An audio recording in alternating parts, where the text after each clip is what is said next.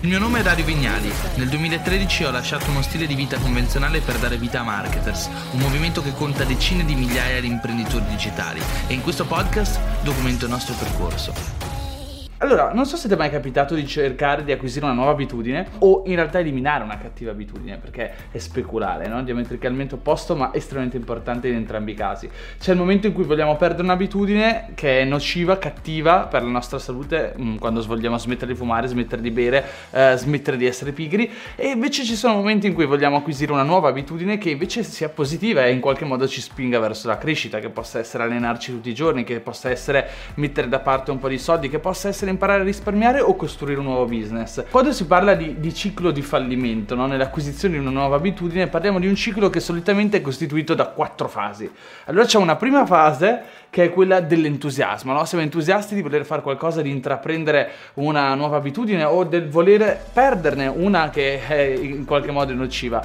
E questa prima fase dell'entusiasmo è molto potente perché è la fase in cui in qualche modo troviamo l'idea, l'idea ci dà quell'energia, quella carica per buttarci a capofitto e dire ok, proviamo questa cosa e cerchiamo di portare un cambiamento nella nostra vita. Fase numero due che è la fase della difficoltà. E la fase della difficoltà è un, quella fase un po' più challenging, quella fase in cui vieni sfidato, la tua forza di volontà viene sfidata e dici oh mamma, adesso ce la devo mettere tutta. Solo che poi c'è una terza fase molto spesso che... Eh, se nel caso ce la facciamo, ok, proviamo un senso di noia, ok, que- quel tipo di nuova abitudine, quel tipo di nuova abitudine per cui provavamo entusiasmo diventa routine e la routine diventa un po' noiosa, non siamo più entusiasti, non ci ricordiamo più perché abbiamo iniziato a fare ciò che, che abbiamo iniziato a fare perché abbiamo intrapreso un momento di cambiamento, perché abbiamo voluto portare una nuova abitudine all'interno della nostra vita. È come se ci perdessimo un po', ci perdiamo quell'entusiasmo, quella carica energetica iniziale. Se no, il momento di difficoltà ci ha messo alla prova, ma non siamo riusciti a portare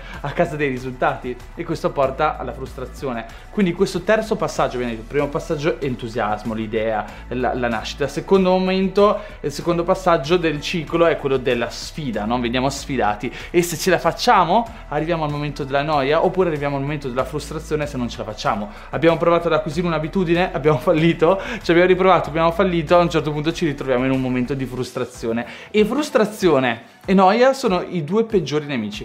Spesso è ciò che poi ci porta a fallire completamente. E infatti il quarto passaggio è il passaggio dell'abbandono, smettere di ricercare la nuova abitudine o del perdere l'abitudine che volevamo perdere. Quindi abbandonare il cambiamento, smettere di provarci.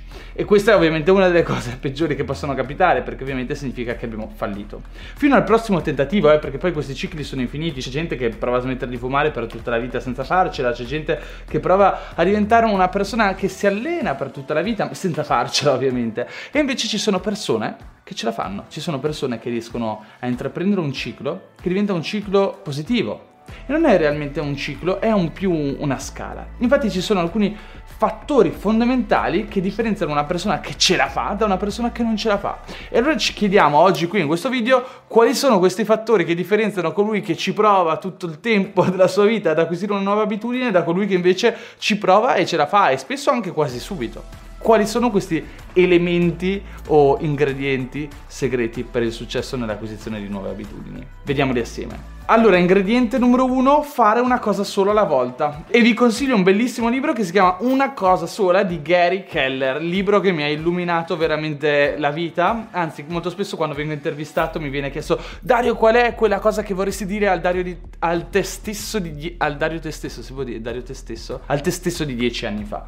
E sicuramente una di quelle cose sarebbe Dario, leggi questo libro e fallo il prima possibile, non a 24-28 anni, ma fallo prima. E questo libro è una cosa sola di Gary Keller veramente illuminante e ti spiega perché non ce la puoi fare a fare più cose assieme, no? E poi sono state portate avanti diversi studi sull'acquisizione delle abitudini. Ci sono studi che dicono che ci vogliono 21 giorni o 60 giorni mediamente per acquisire una nuova abitudine. Quindi dal momento in cui riesci a integrarla alla tua routine, comunque devi portarla avanti per 30-60 giorni, ok? E cosa ancora ancora più importante, quante più abitudini provi ad integrare assieme nella tua vita o provi a perdere assieme nella tua vita, quanto più avrai possibilità di non farcela.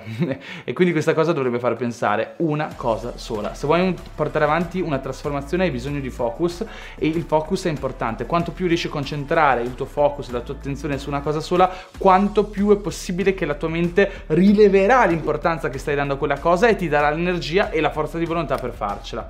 Quindi una cosa sola è il primo step. Secondo spunto di riflessione e secondo ingrediente è avere i giusti tool. Che cosa significa avere i giusti tool, i giusti strumenti, il giusto metodo? Significa avere quelle competenze che in qualche modo riescano ad avvicinarti, a rendere quanto più facile possibile l'assimilazione di quell'abitudine. E anche qua ci sono diversi strati di competenza. Una più generica, ad esempio una cosa molto importante per acquisire le abitudini è sapere come funziona il metodo e il processo di acquisizione delle abitudini. Allora, se le cose di cui ti sto parlando in questo video ti sembrano, ti sembrano scontate o banali o semplici, ebbene forse hai già studiato la scienza che sta dietro l'acquisizione delle abitudini, altrimenti può essere che non ti sei mai informato e magari non hai mai studiato e magari non hai neanche un metodo per acquisire un'abitudine. Allora questo è il primo strato di importanza, la prima competenza fondamentale. Come posso andare a lavorare biologicamente a livello di, mm, di dopamina, serotonina, tutti quegli ormoni che vanno a, a far sì che nella nostra mente un'abitudine venga rilevata come importante o meno? Come faccio in qualche modo andare ad hackerare il mio corpo, ad hackerare la mia mente, riuscire in qualche modo a far sì che la, i miei obiettivi si allineano con quelli della mia mente e del mio corpo, in modo che le cose diventino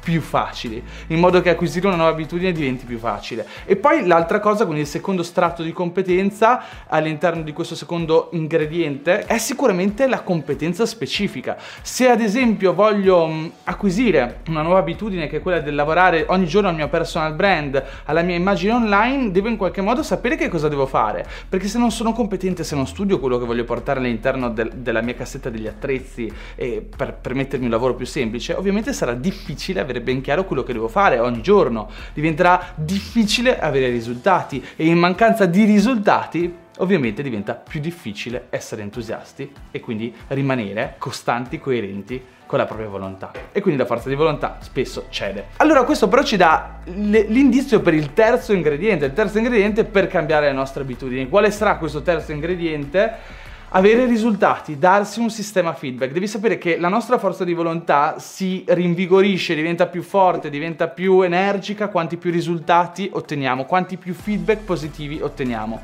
Se riesco a vincere una prima sfida, sarà più facile avere quella self-confidence, quell'autostima, quella forza di volontà, quell'energia che mi viene richiesto per vincere la seconda sfida.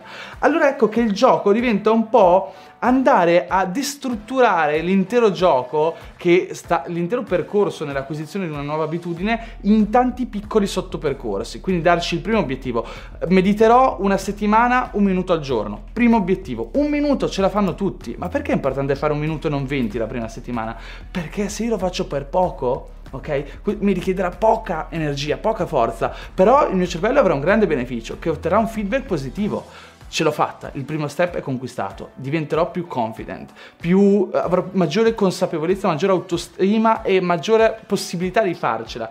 Di farcela far cosa? A vincere il secondo obiettivo, il secondo risultato che sarà magari meditare 5 minuti per una settimana e poi 10 minuti per una settimana. E come possiamo parlare di meditazione? Possiamo parlare di tanti esempi diversi tra di loro. Il punto è in qualche modo darsi delle sfide, degli obiettivi raggiungibili. Quanto più raggiungibili, non quanto più straordinariamente veramente difficili e ambiziosi, ok? Questo è importante. Io parlo spesso di imprenditoria digitale in questo canale. Se ci diamo l'obiettivo voglio guadagnare, desidero guadagnare 10.000 euro al mese da qui a 6 mesi, è un risultato intangibile, è un risultato, è un sogno, ok? Non è veramente un progetto. Il progetto deve essere definito, deve essere possibile, deve essere realizzabile ed essere scandibile, si può dire scandibile, destrutturabile in quanti più passaggi possibile. Quindi per riassumere questi tre ingredienti che differenziano colui che ce la fa da colui che non ce la fa, quali sono? Abbiamo detto il numero uno, ingrediente numero uno, sicuramente avere la capacità di focalizzarsi su un'unica cosa. E ti ho consigliato un libro, Una cosa sola di Gary Keller, bellissimo. Secondo ingrediente che abbiamo detto invece avere il metodo, la competenza. Primo strato, di questa competenza è avere consapevolezza e conoscenza sul come si cambiano le abitudini. Secondo strato di questa competenza è avere competenza riguardo a ciò che si desidera fare. Quindi se ad esempio la mia nuova abitudine è lavorare ogni giorno sul mio business online, devo capire che cosa sto facendo e come lo si fa per ottenere il maggior numero di risultati. Terzo ingrediente di cui abbiamo parlato è invece avere una modalità di lavoro dove ci poniamo delle micro sfide che in qualche modo siano estremamente raggiungibili e diano nuova carica esplosiva, nuova energia alla nostra mente e vadano a rafforzare la nostra forza di volontà. Ciao e un abbraccio.